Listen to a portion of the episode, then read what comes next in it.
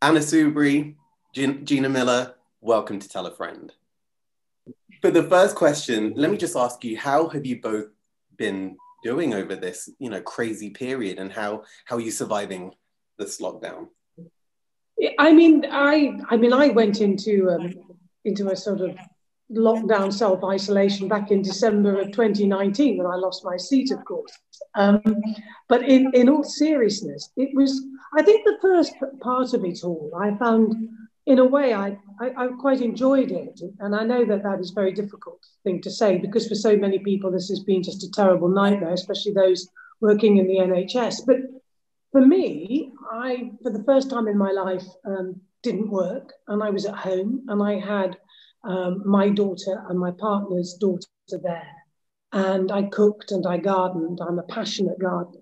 And I had a lot of chance, a lot of chances to do a lot of thinking about what had happened in the previous four or five years, actually, um, as well as the enjoyment of being at home, being with family, uh, and as I say, doing a great passion of mine, which is gardening. I found the second lockdown, I think, like a lot of people in November, much, much harder. Even though by then I was doing a bit of work, um, I was going one day a week, I was going up to Leeds to do some television, which I enjoyed enormously, but I found it very difficult, very difficult. And I think a lot of people are just weary now with the whole thing. And I think are really frightened about how we're ever going to get out of it. And what about you, Gina? How's your experience been?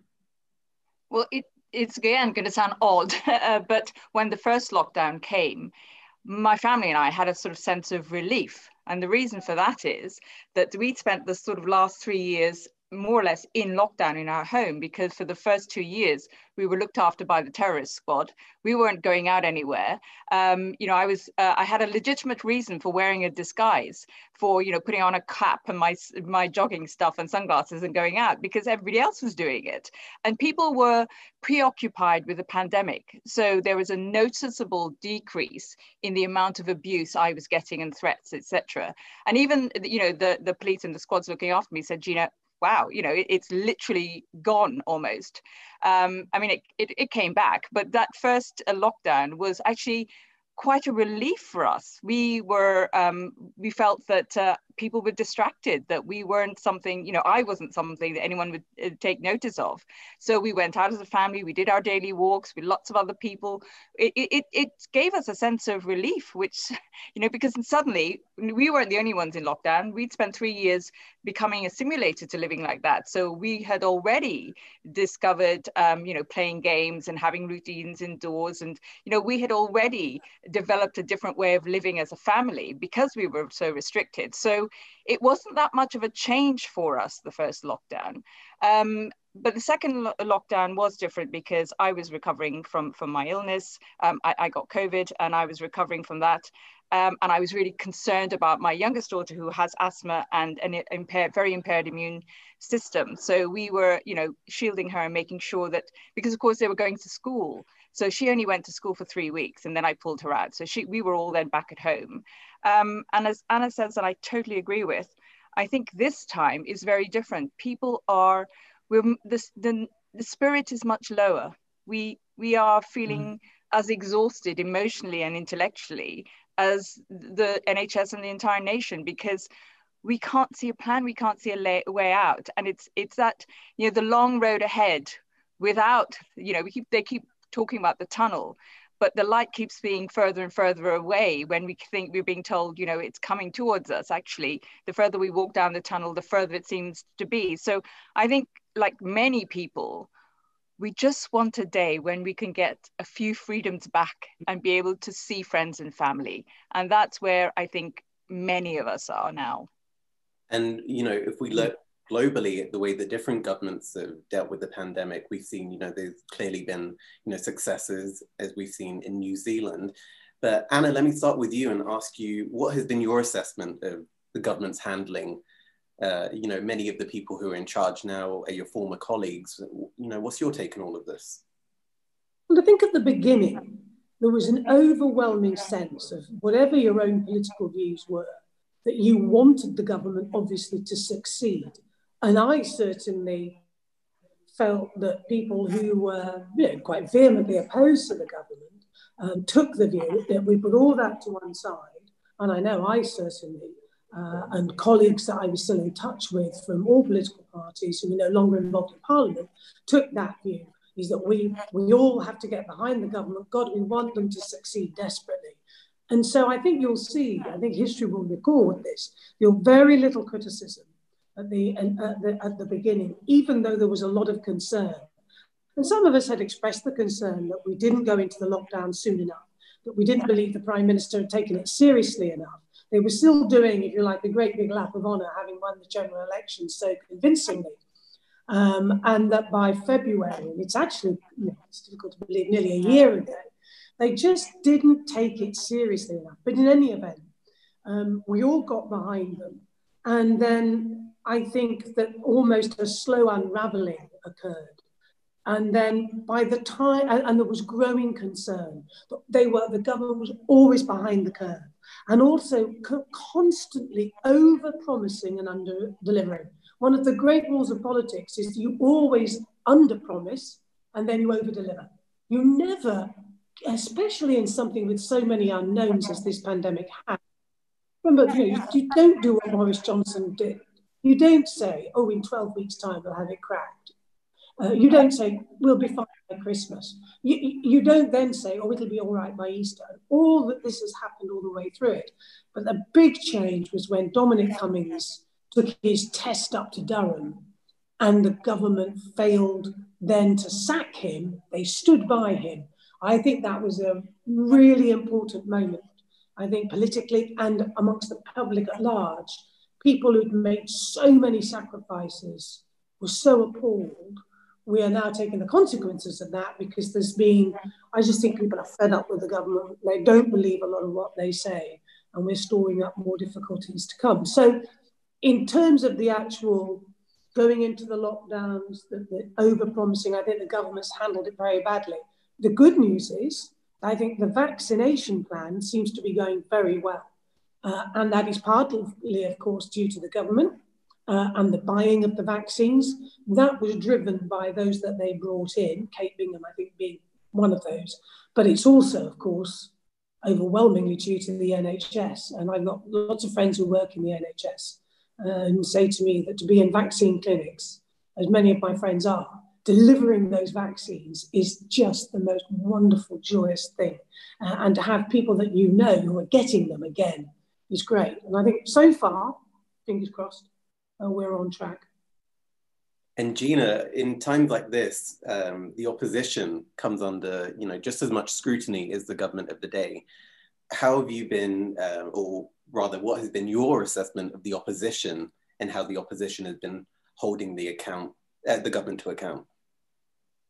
I think that it was right for the opposition to get behind and work along with the government. We had to put politics aside in this pandemic. It was about everyone working together because uh, you know it is a time of crisis and everybody's affected and we all have to pull together as in all times of crisis of national crisis so i think it is absolutely right that all the political leaders of all the political parties work together and don't score political points at this time in our history and in our in, in our nation's health and um, and in this time of pandemic.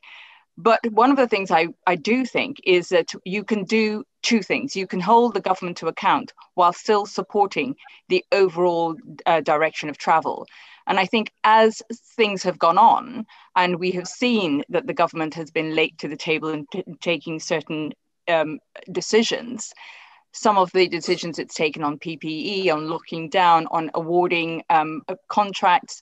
You know, these are questions that, yes, you can still ask. And I know there will be a time, I'm hoping there will be a time when there'll be a look back and we will ensure that uh, protocols are put in place so these things do not happen again if we ever are in a situation of another pandemic or a national crisis.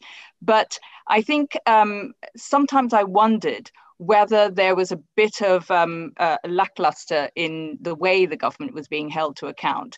Because there was too much, in my view, political campaigning language being used by the government when it was talking about the pandemic. It was almost as though they were still in campaigning mode for an election. Mm. And there were, you know, some of the language about the war imagery and the, you know, taking back there was a there was a narrative that was underlying the pandemic uh, when the government used, which I think was totally unnecessary and actually has created divisions in the public and also some of the mistrust that, it, that we're seeing because they haven't spoken with this sort of authenticity at this time of crisis. There is still a political undertone to this, which I think is unfortunate. And that has hindered the, polit- the opposition in coming alongside the government because they've had to react to that political undertone rather than pulling, putting politics aside and talking about the nation, the, the health of the nation and people's lives. And I mean, one of the thing, most extraordinary things that we can never walk away from is our death toll is about to hit a hundred thousand yeah. in the next few days. That is the worst in the world.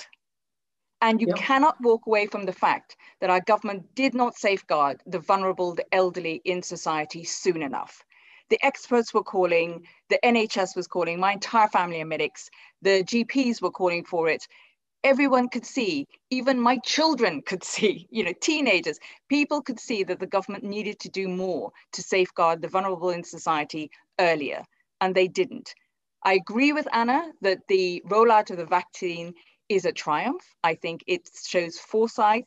It does show planning, but a lot of that is not just for the government, is not at the, the, the accolades of congratulations and not just for the government. It is our NHS. We have the most extraordinary NHS.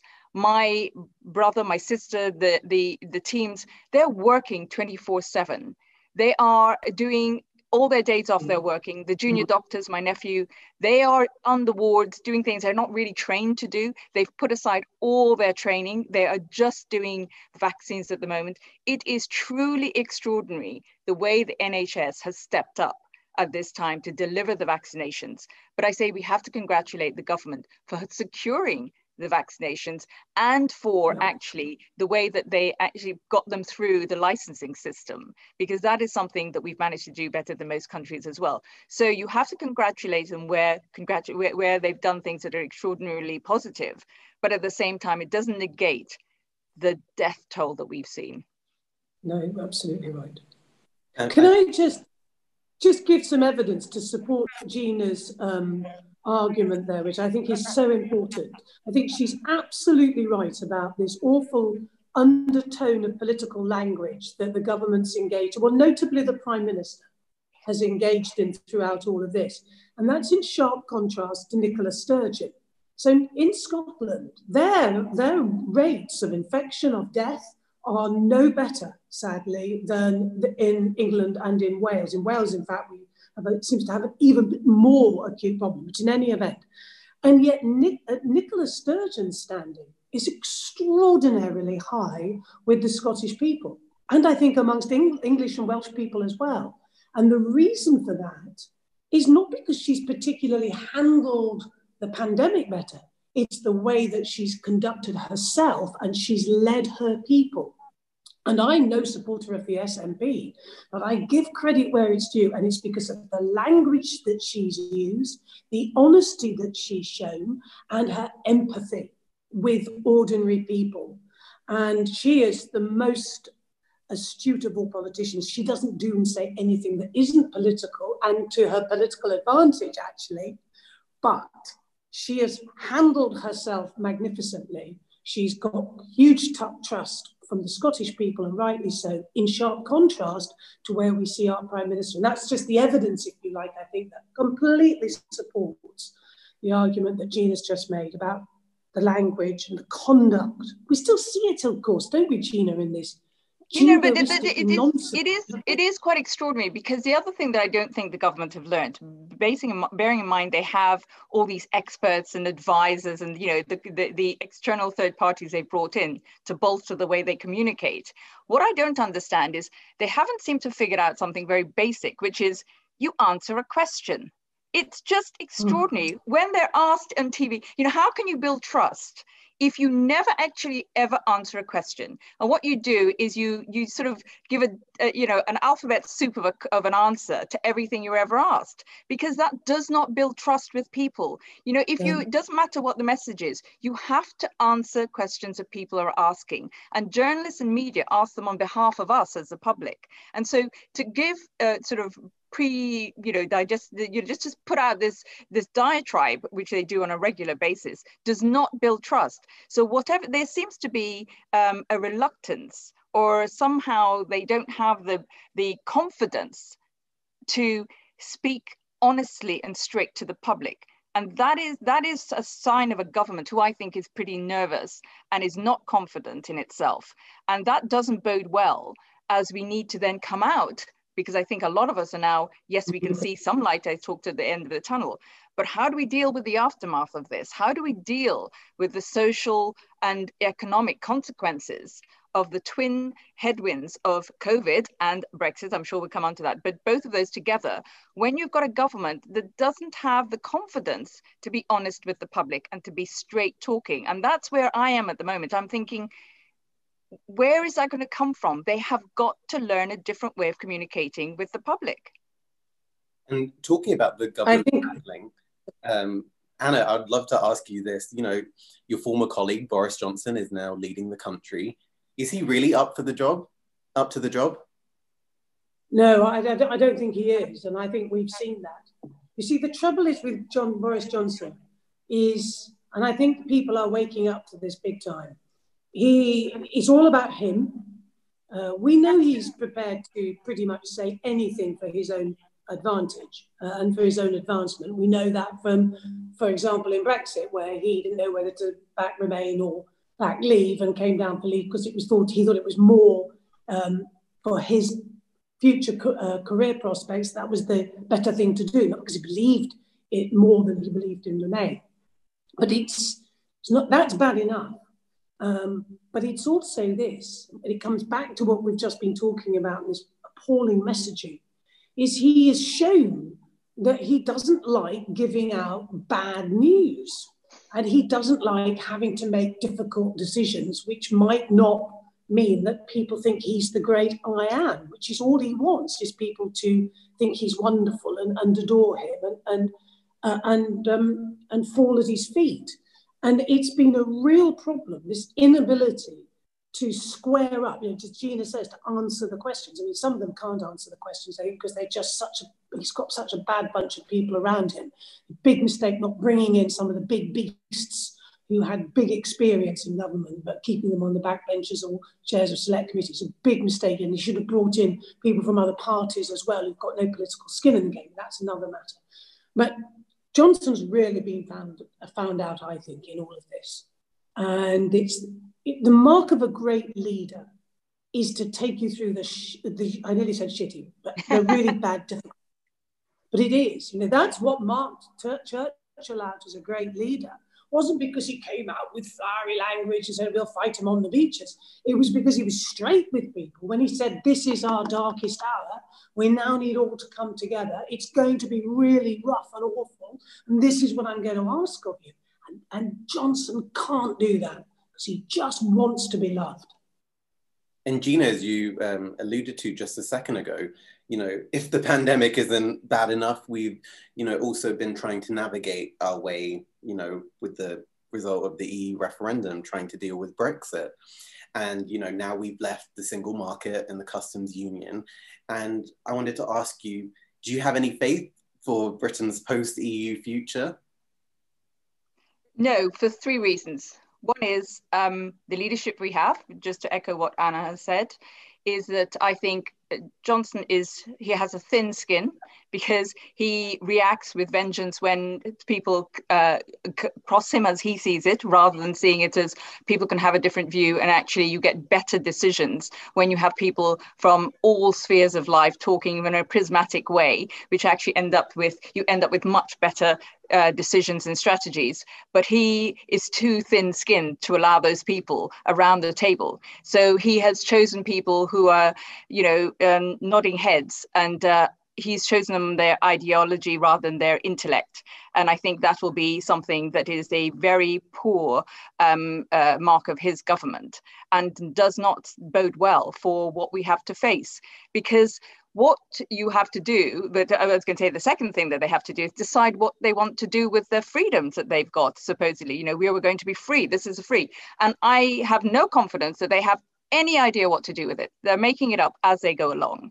Um, and, you know, that is not strategic thinking. And if you think like that, what happens is you build foundations that are so thin, they crack every time there's a crisis. And I think that's what we'll see because, and then the third thing is the deal that he so triumphs is possibly the worst deal of any negotiation theme. I mean, Brexit is not over. We're going to be negotiating and negotiating for years to come. And there's so many red flags and so many points of dispute in that agreement that, uh, you know, we, we the, gov- the government has not secured the prosperity uh, actually and the security of our country. What they've done is they've pushed it into a, uh, a stream where there are going to be lots and lots of uh, pebbles thrown in. There are going to be lots of, of waves coming. You know, there is no certainty. And, you know, we're going to be coming out at a time where we're going to come out of the pandemic when we're also going to see the true effects of Brexit because we have not seen anything yet.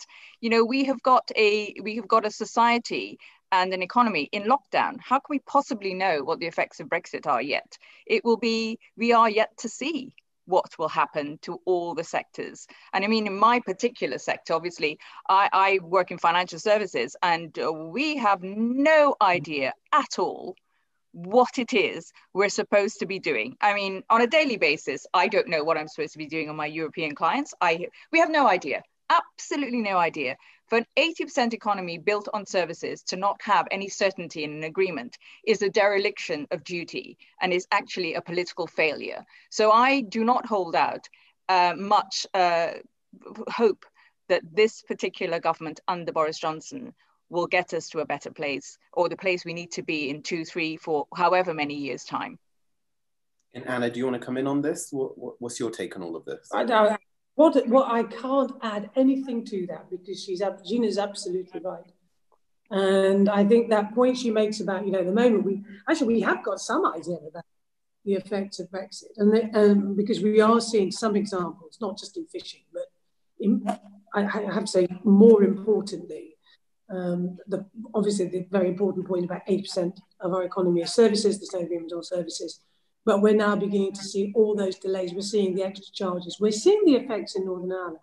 The problem, I think, is that we have, do I have two problems.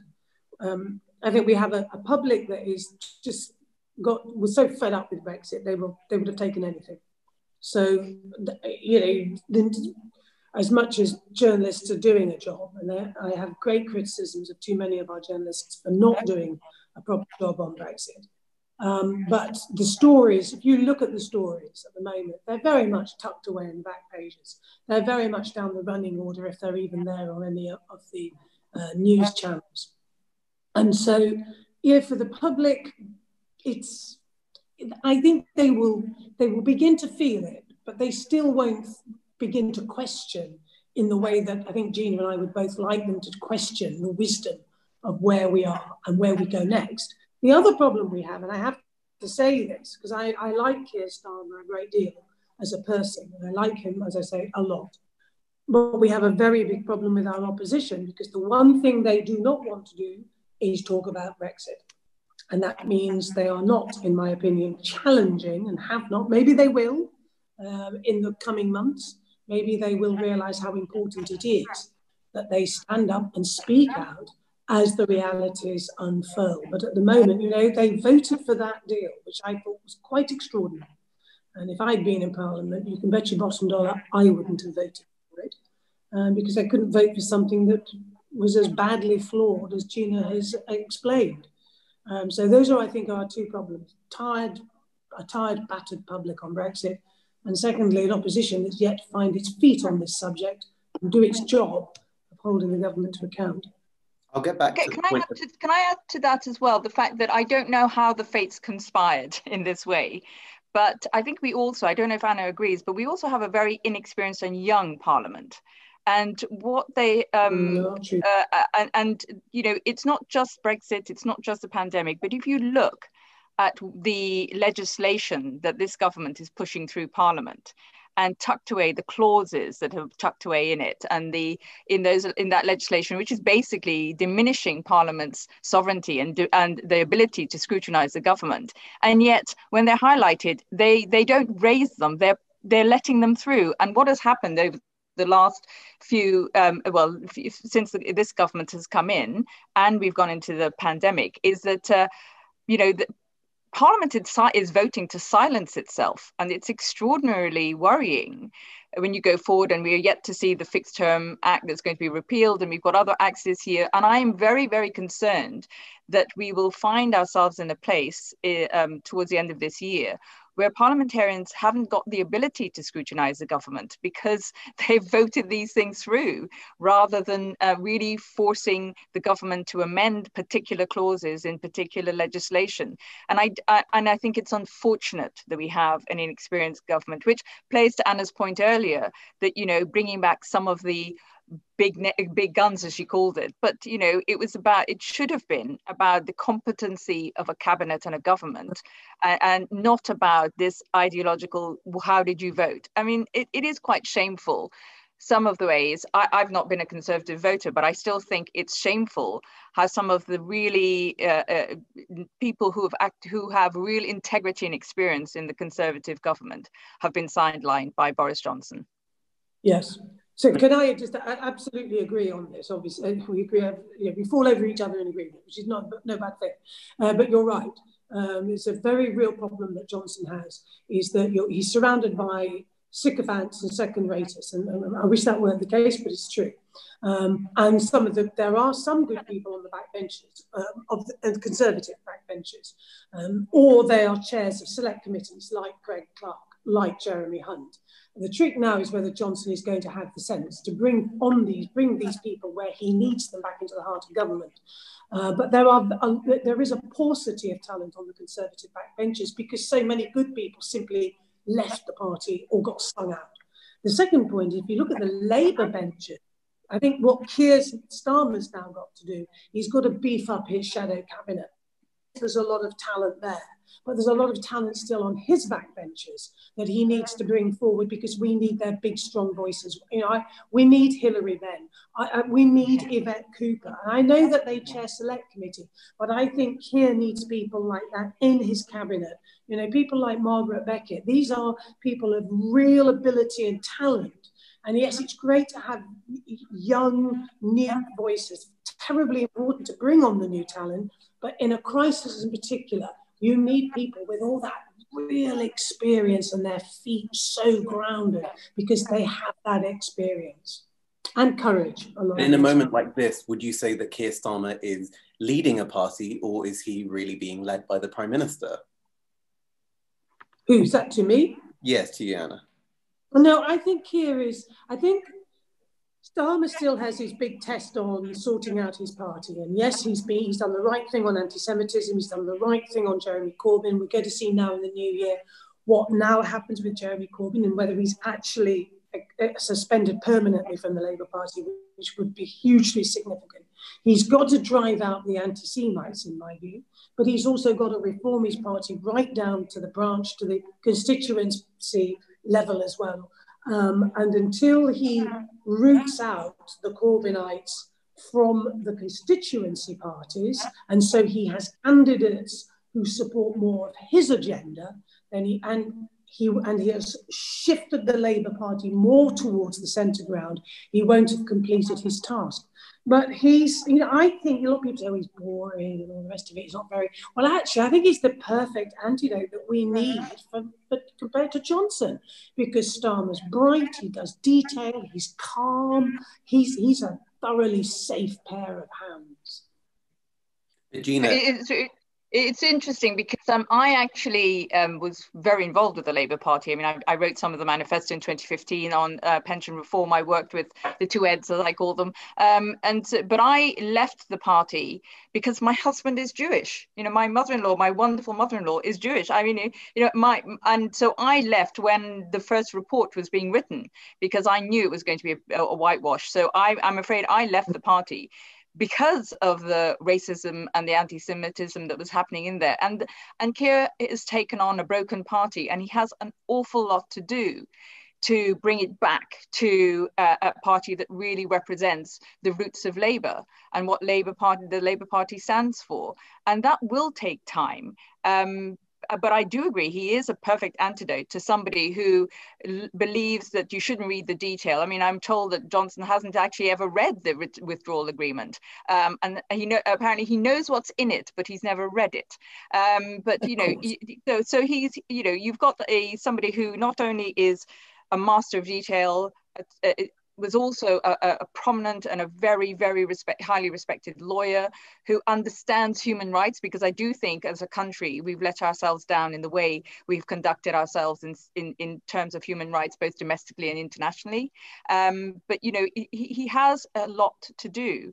Um, and politics, unfortunately, not just in the UK, but I think we've seen this around the world and it's really interesting. I'm sure we'll come on to the US, but, you know, it's not about the most flamboyant leader. It's not about being a showman. You actually, we politicians have got to be competent and have courage. Those are yeah. the two greatest, um, the two greatest um, uh, strengths we need in our politicians in this age of the rise of populism. And I think Keir has those qualities but he does have a party and he has a lot of work to do to bring the party together and to look at the structures within the party that need reforming.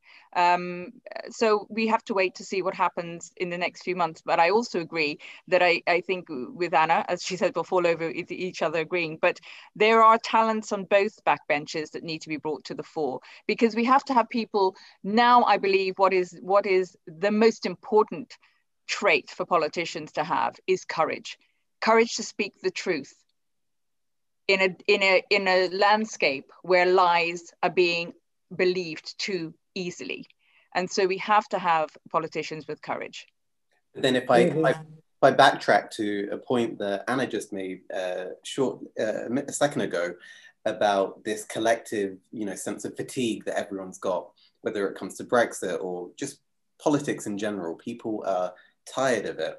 And if we look at the deep political divides that have been in our country since 2016 and how that was, you know, kind of a pivotal year in separating the country into many different, you know, factions.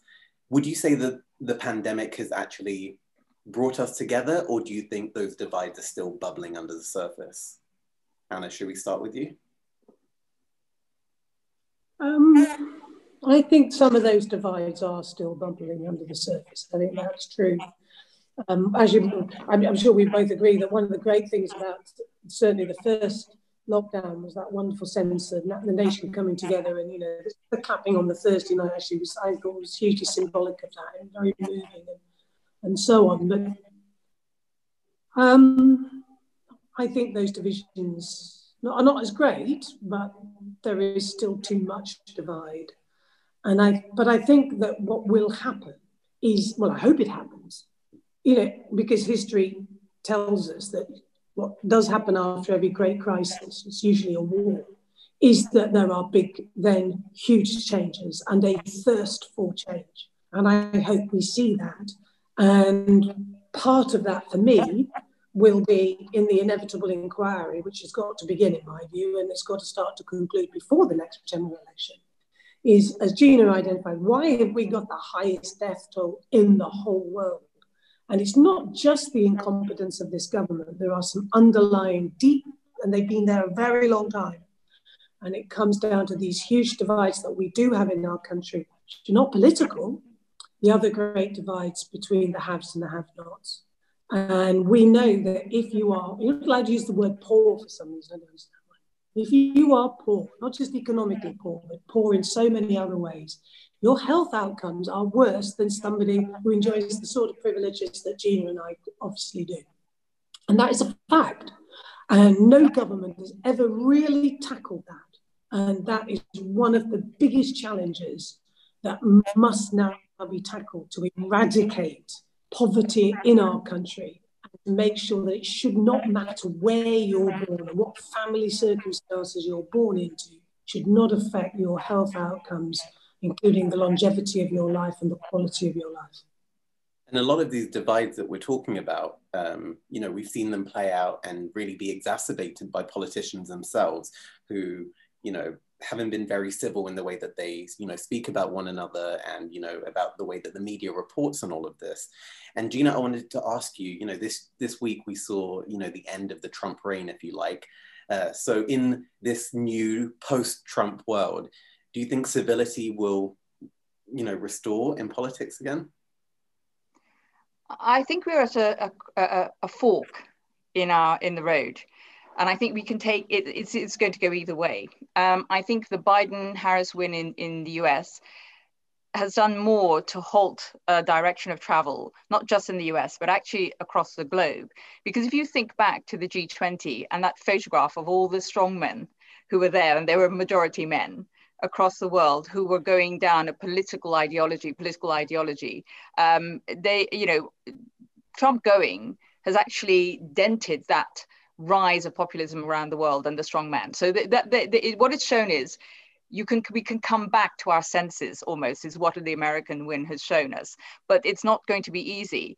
And I think the reason I say there's a fork in the road is I think what is to my mind what has happened over the last four to six years um, actually it's longer than that, is that politicians realized that they could, by othering, both politically and also within domestic policy making, but also internationally, they could actually hide their failures and, and stay in power. So what you did is you created um, uh, little tribal enemies, one against the other. And by doing that and by deflecting their failures and deflecting problems onto groups, it meant that they could get away with policy deficits.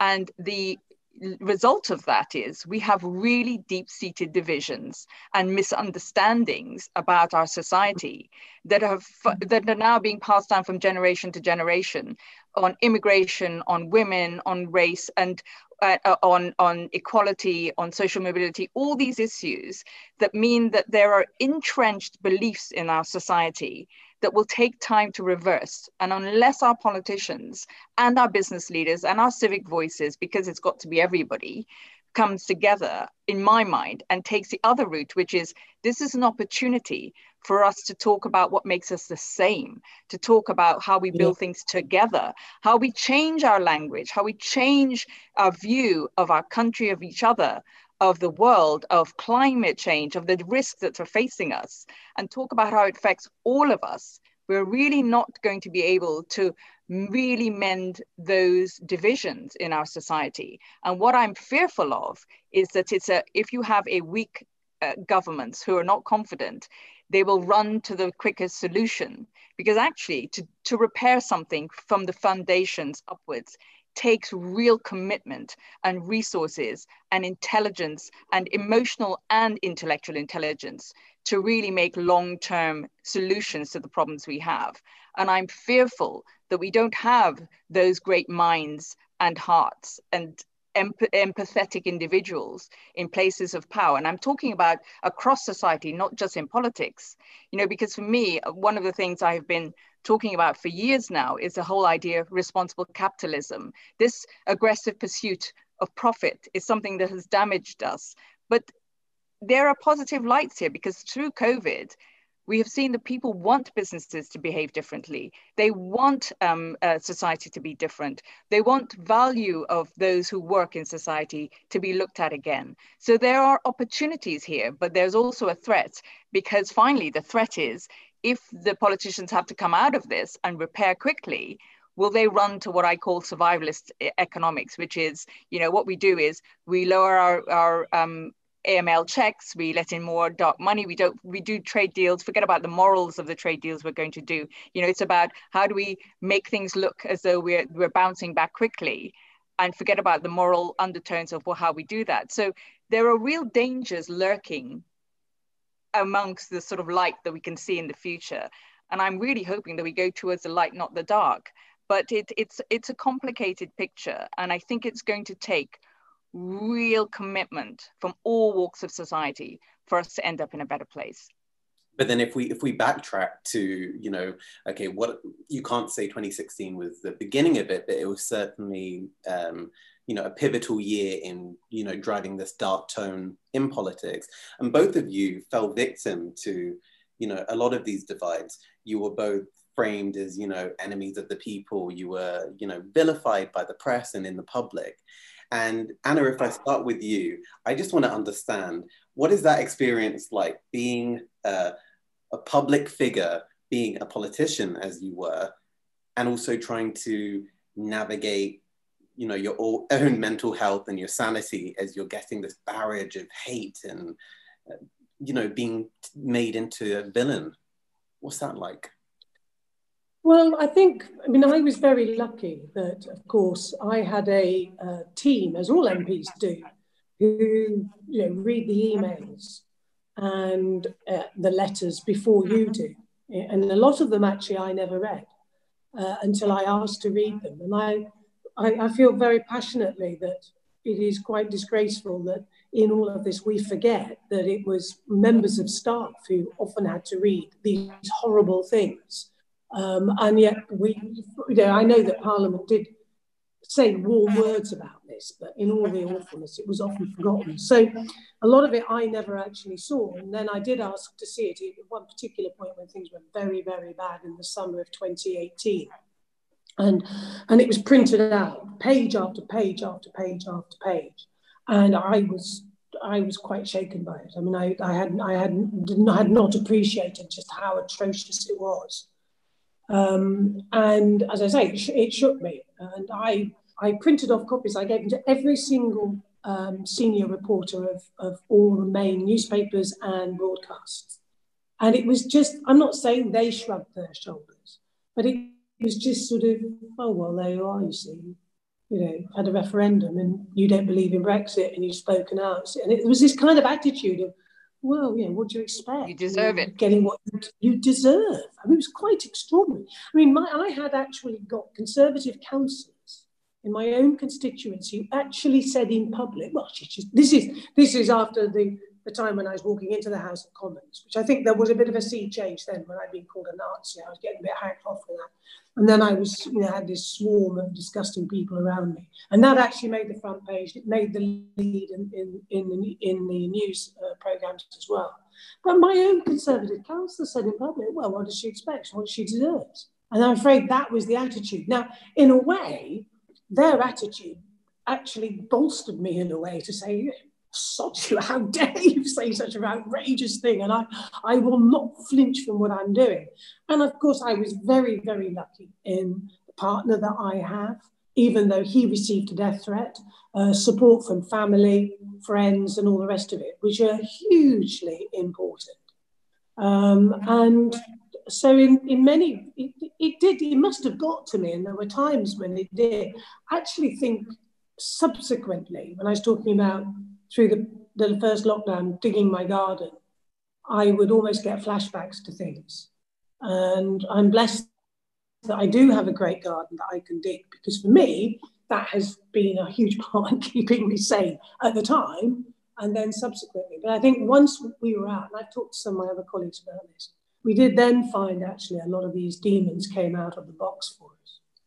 But for Gina, of course, I think it's worse because I was surrounded by, as I say, I had my staff, I had political colleagues, but you had nobody apart from your family. I mean, of course, you had lots of people who supported you, but you didn't have the shield, I think, that I had, Gina.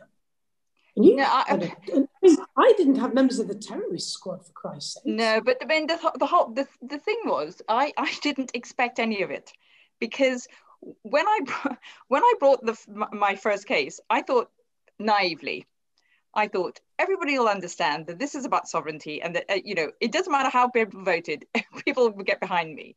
And so I, I, I remember having a, a, conversation with the legal team and saying, and them saying, but you know, Gina, you're going to be on your own because it was, I wasn't supposed to be on my own. I, it was going to be three of us and we wouldn't be named as, as in, and then the courts turned around and said, actually if you if we give you permission you have to have we have to have a name that will be able to go into the public domain and the other mm-hmm. two men um, who were very high profile compared to me sort of said no they couldn't. And i and i said to the legal team i said you know what? It'll be okay. I said we'll launch a case with my name but lots of people will realize how important this is and they'll put their you know their supporters be it politicians uh, ac- academics you know business people. So i never ever envisaged I, it was just going to be me so so there i am i go to court i do this case but then I just didn't expect the barrage that came. And within three weeks, everything changed. I mean, my entire life changed. So my children, my family, because I did not. Ex- I expected. I mean, I'm not naive enough to to know. To I knew who some of the elements who were in the media and on social media in particular, um, and certain publications. I knew that being a woman of color, the way I speak, I knew I was the perfect avatar, if you like, for them. You know, I gave them everything they needed to to to make me this sort of you know doll of hate, as they one um, editor of a magazine of a newspaper told me um, but uh, so I expected that. What I didn't expect was what then came next was this idea that as a woman of color, I didn't have the right to speak up, that I couldn't possibly be bright enough. So I must have, you know, dark money and other people behind me who are telling me what to do and funding cool. me. So it couldn't be me. Um, and the and the, the thing about and then the whole immigrant thing that I, I was an immigrant, so therefore immigrants shouldn't you shouldn't ever interfere so if you think about it, all of those things that I was getting, I just thought, and Anna is absolutely right. It just made me so angry. It actually empowered me even more. I thought, hang on a minute, you know, I'm not going to be bullied into the, into this, into silence by people who believe these things. So in in an odd way they empowered me to carry on the more yeah. vile things got. And but then the one thing i couldn't cope with and i found extremely difficult and i did nearly give up um, was my, the threats against my children. Because when you get letters and emails because it, people presume it's on social media. Actually you can ignore social media. But because i have a company and a business they had an address and I, I don't have and, and, Anna's right I didn't have security or anything else so I had to pay for everything myself. Um, and I I told my staff not to read things so everything was being read by me. And we had this process where the squad has given me you know gloves and evidence bags and stuff because I was being sent some of the most vile things. Um, and and my husband started reading some of them and I didn't want him either. So I decided that I would go through things myself and then get them over. And to read, we know where your children go to school, they'll be taken tomorrow. We will cut their heads off and uh, you burn them in front of you. I never knew if that was true or if they really did know where my children lived. So, you know, I, I dropped that letter. I said to my husband, We're going home now. We grabbed the children out of school. The head, the teachers were a bit alarmed. And I kept them at home for the rest of the week and just cried every day for about a week because I didn't know if that was true. I couldn't exactly. tell if they knew.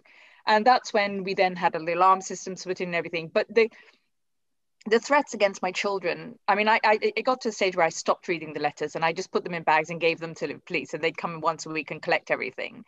But um, once the first court case was over and uh, the guy who took a bounty out of my head was was the case happened, my lawyers dropped off at home because I stopped looking at social media as well. They tr- dropped off a box of stuff that they'd gone through to defend me against um, the Viscount.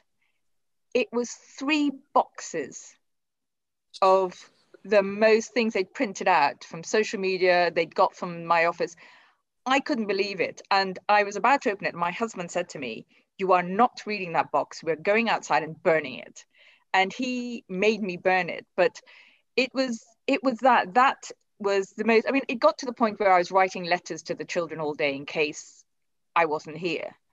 Um and you know which which led to something i launched during the first lockdown which is a digital platform called messages of love where people can put memory boxes and letters and photographs and wills and letters because you you have a different message to each child don't you anna? You wouldn't write the same letter to one child that you would to the other. No, no, no. you'd say very different things. Um, so but i started doing that. I started writing i started planning. I have to say the, the letters to my husband turned more into instruction manuals for how to be a father and a parent i think actually letters to him. but it was, but which is comical when I look back on now. But that's the way I sort of I, I switched to being practical to cope with it. So I switched to being to practical mode rather than feeling. And it's only over time that I've sort of gotten used to, of I've let myself feel and go through, as Anna says, you have those flashbacks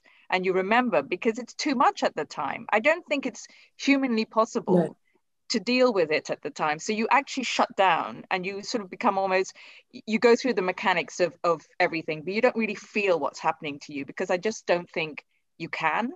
And it's, I think it's too horrendous. As both of you have mentioned, uh, you know, being women in, um, you know, the public eye, obviously that's uh, an in- intensified scrutiny. And we even see it, um, you know, with you, Gina, being a woman of color, how that's another level onto it.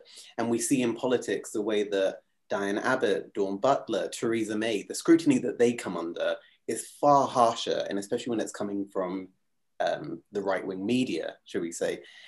But would you say that your male colleagues, um, you know, be it the you know the two men that Gina you were saying uh, who were with you on that first case, and Anna, your male counterparts in Parliament, would you say they supported you, or do you think, you know, they kind of just left you out there to dry? Um, I wasn't left. I wasn't left out to dry. No. I mean, I think one of the um, one of the nice things that have happened in the last uh, year is I, I, caught up with Dominic Grieve just before uh, the lockdown came in. It was about a, a, couple of weeks before, and Dominic just he looked about nearly ten years younger actually, and that drained, thin look had gone from his face. And he, people like him, people like Chris Leslie, yeah, there were the and Chuka and many of the others. Yeah, they were they were good support. There was far more support from Labour members coming up to me, um, even if they didn't agree with me on Brexit, actually, and saying, "I hope you're okay," and so on and so forth. Than I got from it was it was it was a big, it was part of my feeling that the Tory party had completely left me. I know I got a letter from the cabinet from Theresa, actually from, no, it must have been from several, anyway, it doesn't really matter, but I know the cabinet had um, discussed what had happened when I was walking into Parliament, because that was a sort of seminal moment, I suppose. But I mean, all the stuff before that, and even Amber, Amber Rudd, who I like enormously, and I still am in touch with Amber. And she, when she was Home Secretary, I had asked her a question about the language that, for example, the Daily Mail was using. And even she couldn't come out, felt incapable of coming out and condemning the language being used by that right wing press against our judges, if not against me, but against our judges, calling them the enemies of the people. And even she couldn't do that. And I, I found things, you know, it comes back to what Gina said is you want politicians primarily who are competent and courageous. And there was can, a lot can of. I, can I add to that? Well, I think that um, I, I, think um, from because I'm apolitical, I speak to politicians from all walks of life, but also, you know, as a campaigner, I've been speaking to people in all sorts of walks of life when it comes to business as well, because business leaders have not been courageous either, particularly no, at, at this time. Um, so, uh, you know, what I found is that uh, it, the two things I found very frustrating, and I think they're beginning to change, which is the positive, is this idea that as women, if we have a voice in, in any walk of life, we should be protecting ourselves. You know, we we we have to do the work to protect ourselves because we we want equality or we want to be in a particular place. You know, we want to be part of of whatever the um, the the sector we choose to be because we are ambitious and we want to be um, the best that we can be. We want to succeed. We want to have um, positions where we can actually bring in change and policies and reform. But somehow we have to do that while we also take care of ourselves and look after ourselves and, and accept that we'll be open to abuse. Well, I'm, I'm sorry, but I don't accept that. And I think there has oh. to be, um, we can't, there has to be an equality of opportunity for women to go, uh, to get to the top of all form of all uh, areas of work and society. You know, it is not upon us. I mean, I keep being told this with social media, you have to look after yourself. Well, well, no, well, I'm sorry, social media firms should be having a duty of care on us. You know, it, it's exactly. it's it's we we have to we shouldn't have to go beyond and above a man to be in the same position as a man to look after our own safety and well-being and health and physical and mental health we we should all be treated the same and i think that's beginning to change because i do think it's a terrible shame i was I was, I mean, for me, politics, a politics. I grew up with a, with a father who is very poli- uh, was very passionate about politics and and justice and human rights, and you know, I'm his daughter. But uh, it, I was really saddened when I saw the number of female MPs who stood down before the last elections.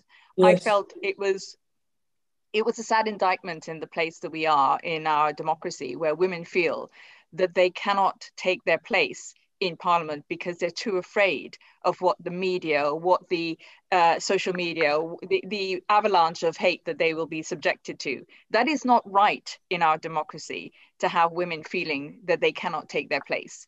So I think that's beginning to change, and I think we have to do more work to protect women in those places and to create a safe working environment for them in wherever they choose to work. I mean that that is that has to be right.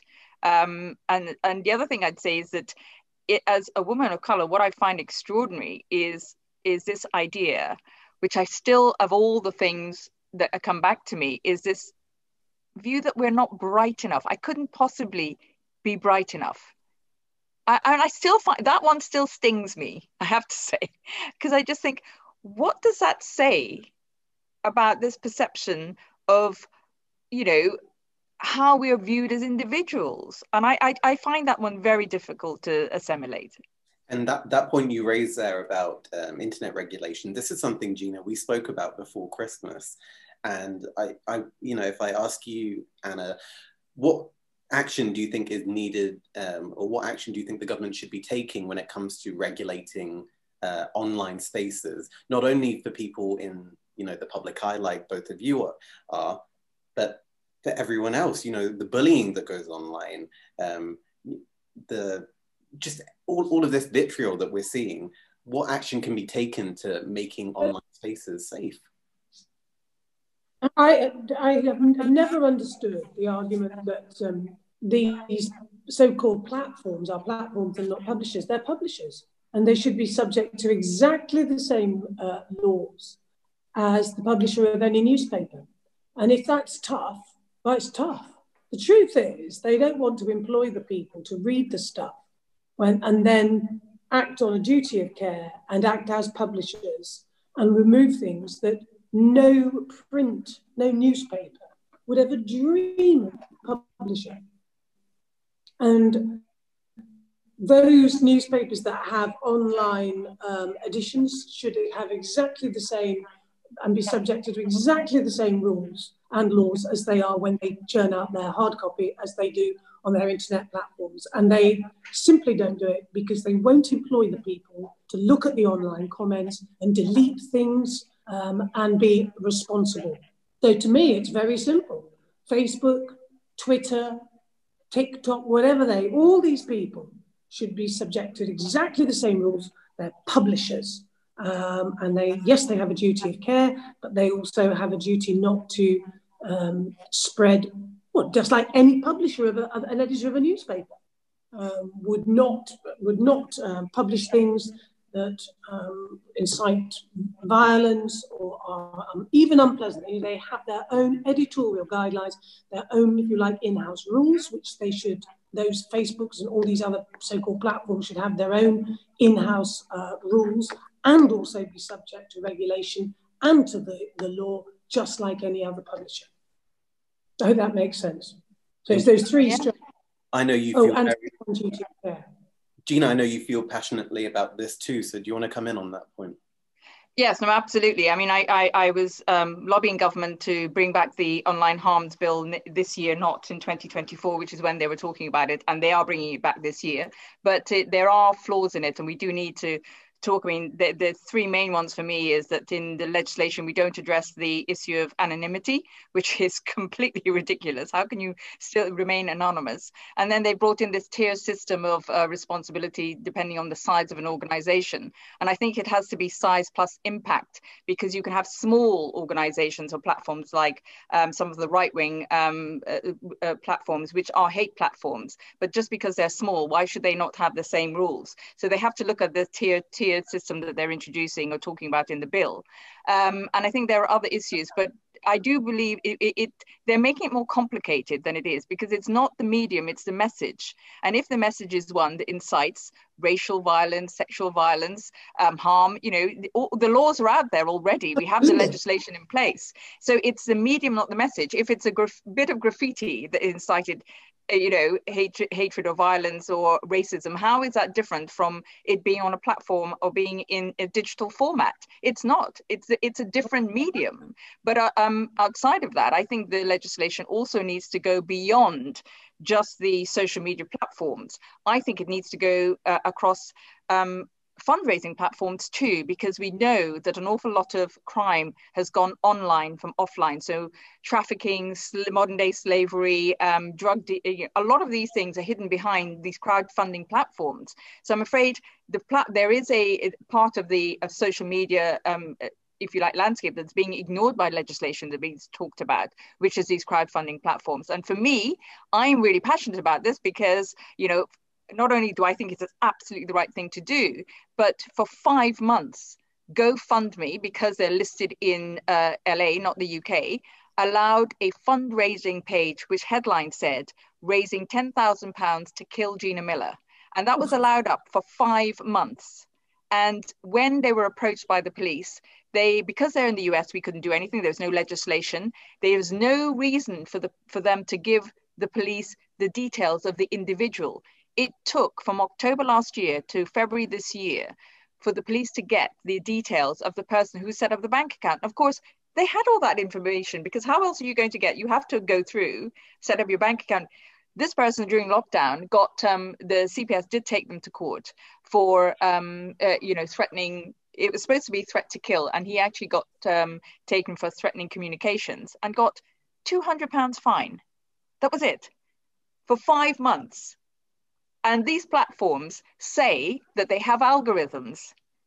They've built algorithms that will actually identify this. Well, you can't get any any more than kill and hitman in a, in a title. So they don't have algorithms. There is not just it, duty of care has got to be something that's that is that is brought in, but also they've got to invest in people. They've got to invest in algorithms. They've got to invest in how they keep their users safe it really is important. And when you talk about financial scams during lockdown, there's been something like a 400% increase in online financial scams coming from a lot of these platforms. So you, you've got to do something to safeguard the public from the um, hate that is, I call it coding for chaos, that these platforms are allowing. And now, so finally, because I get very upset about this, we were talking earlier about the divisions in society we have identified, I work with a group internationally, and we've identified groups that are sending messages to ethnic minority groups to not take the vaccine that are coming from right wing groups. Oh my God. which, and this is happening around the globe at the moment. So we've reported these. I mean, there, we have to clean up the web. We have got to clean up social media. It is being used to in very there are so many positives but it's being used to poison our society yes it is and I feel, uh, you know, in this interview, we've spoken about, you know, some of the darker elements of, you know, being engaged politically. But, you know, there are also positives. I mean, both of you have, you know, been very outspoken on your beliefs. And Anna, if I turn to you, I know that you've been engaged in politics since, you know, your days at university and, you know, with student activism. So let me ask you to begin with what drives your political engagement? What motivates you to get involved and to speak up? Well, I, anybody involved in politics usually gets involved because they want to make change. Um, and often we share the same goals. We just disagree about the means to the end. Um, and that was always a, a, a thread from the, the sensible, pragmatic wing of the Conservative Party and the sensible, pragmatic side of the Labour Party. We often used to say, I mean, we, we want the same things, but we just disagree about how we get there. Um, I think that things did obviously change for me after the referendum because it wasn't, you know, my political activity wasn't about change, if you like. And I mean, it was an important part of what then span out of it and my desire, because I believed, and I still believe that politics is broken. But um, I think after the referendum, actually, I, my unlike perhaps perhaps I'm, I'm, not really very sure about this, but unlike Gina, you know, my I wasn't saying we've got to stop our leaving the European Union. We must stop it at all costs. It's a terrible mistake, um, and all the rest of it. I, yeah, I did think we'd made a terrible mistake. Um, and uh, initially, it was how the hell do we mitigate this terrible mistake and get the best outcome from the terrible mistake that our country has made? And then when I looked at all of that and, and sort of my head hurt with it because it was almost impossible to achieve because the only best the best outcome was the single market and the customs union. But that had huge downsides to it. The more i thought about things and explored things and talked to people i came to the conclusion that others had come to before me that we needed to get it back to the british people. And that was a perfectly legitimate democratic proper thing to argue to argue. And all i ever did was actually make a case and argue. And I voted. I never actually voted to stop Brexit. I mean, I could be criticised by many people for that. You know, I voted to trigger Article 50 and I voted for the Withdrawal Act and so on and so forth.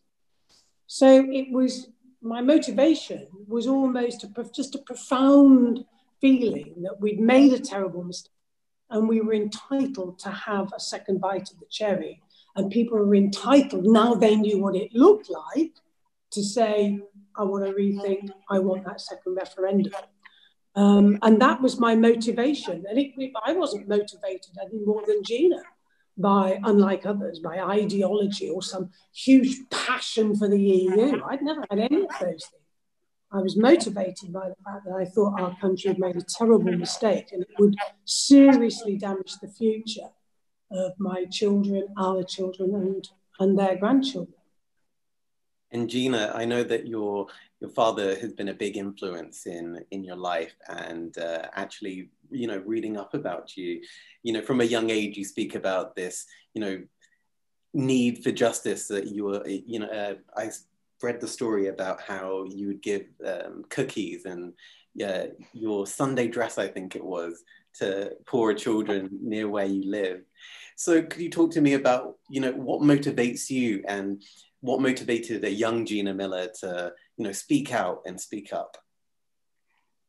I don't remember being any different actually i was probably i was a really annoying child at school who asked my teachers why all the time and probably drove them all insane um, but my i think it is more about oh, you know, nature nurture argument but I was brought up at the knees of, of a father who would come home and talk to me and tell me about why he was human rights lawyer, why he was fighting um, for what why he was doing and why justice was so important even far as back as when i was five or six.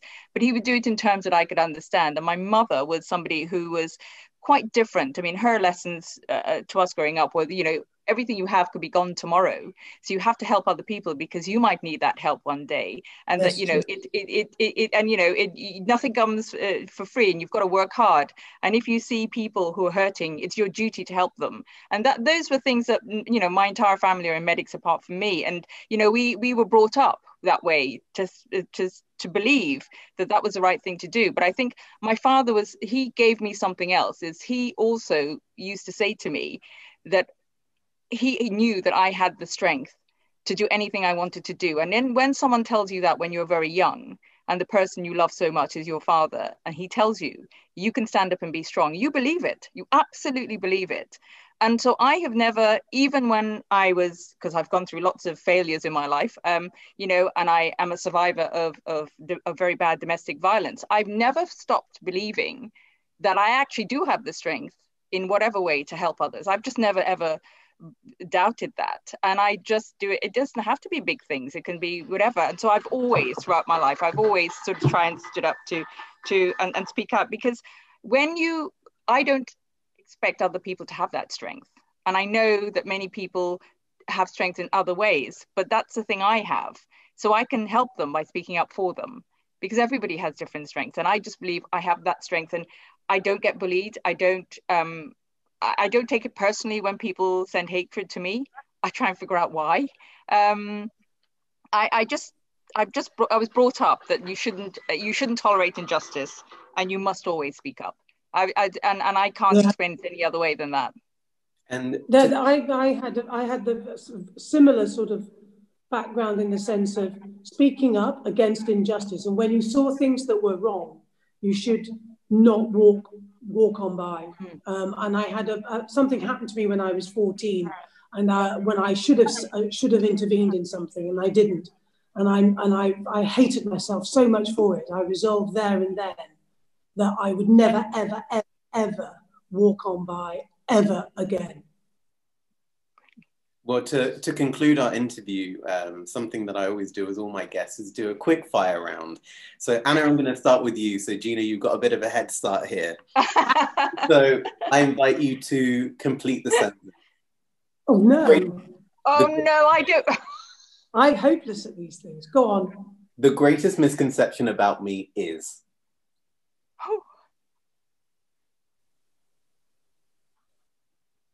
That I have a thick skin. My biggest regret is. Oh, I've got a few regrets. Um, politically, my biggest regret is not standing up for the profession which I was so proud to be a member of, um, which was so wonderful to me, uh, and that is the, the criminal bar. And I do regret now that I did not do more to defend the criminal justice system, which is now on its knees. Um, my old profession of the criminal bar is on its knees. And that is my regret looking back over my time in Parliament. I've got other regrets, I'm sure, but just looking at Parliament, I would say that's a big regret for me. I wish I'd done more. I am most fearful of. Um, I, I don't like being alone. Yeah, I, I, I don't like being alone. I, my, so that be um, my most big, yeah, and losing, if I lost my girls, you know, that would be the end of my world. So my, my daughters are very, you know, as, as any parent will say, their children are their most precious things. The hardest lesson I've learned is? This isn't fair because Jean's got so much more. No, no, no. They're tough questions. the hardest lesson. The hardest lesson, the hardest lesson which I've still not learned is is is really when to shut up. and for me, that is my. And to finish on a nice one, I am most proud of. Um, my reputation that I I stuck to my beliefs and I fought for what I believed in. And and and when it, it, it is when people come up to me uh, and say thank you for everything that you did. Um, and those that come up and said, I didn't agree with you, but at least, at least you were true to what you believed in, and at least we knew what you stood for. I, Gina, I now like you're, in, you're in the hot seat now. Oh gosh, yeah. okay. I've forgotten all the questions already. the, the first one, the greatest misconception about me is. Ooh, there's probably so many. Um, that I'm sort of uh, some rich person who does what I do as a hobby, as Andrew Neil said. did he say that? Yes, he did. Wow. my my biggest regret is that I didn't become a barrister. Oh, didn't go into the law. I I I, mean I, I studied. No, no, no, no, no. But, but I, st- I studied, but I didn't go back because I was attacked and sort of yeah. I should have gone back. I'm most fearful of? Um, the future for my children. The hardest lesson I've learned is being a workaholic is to slow down.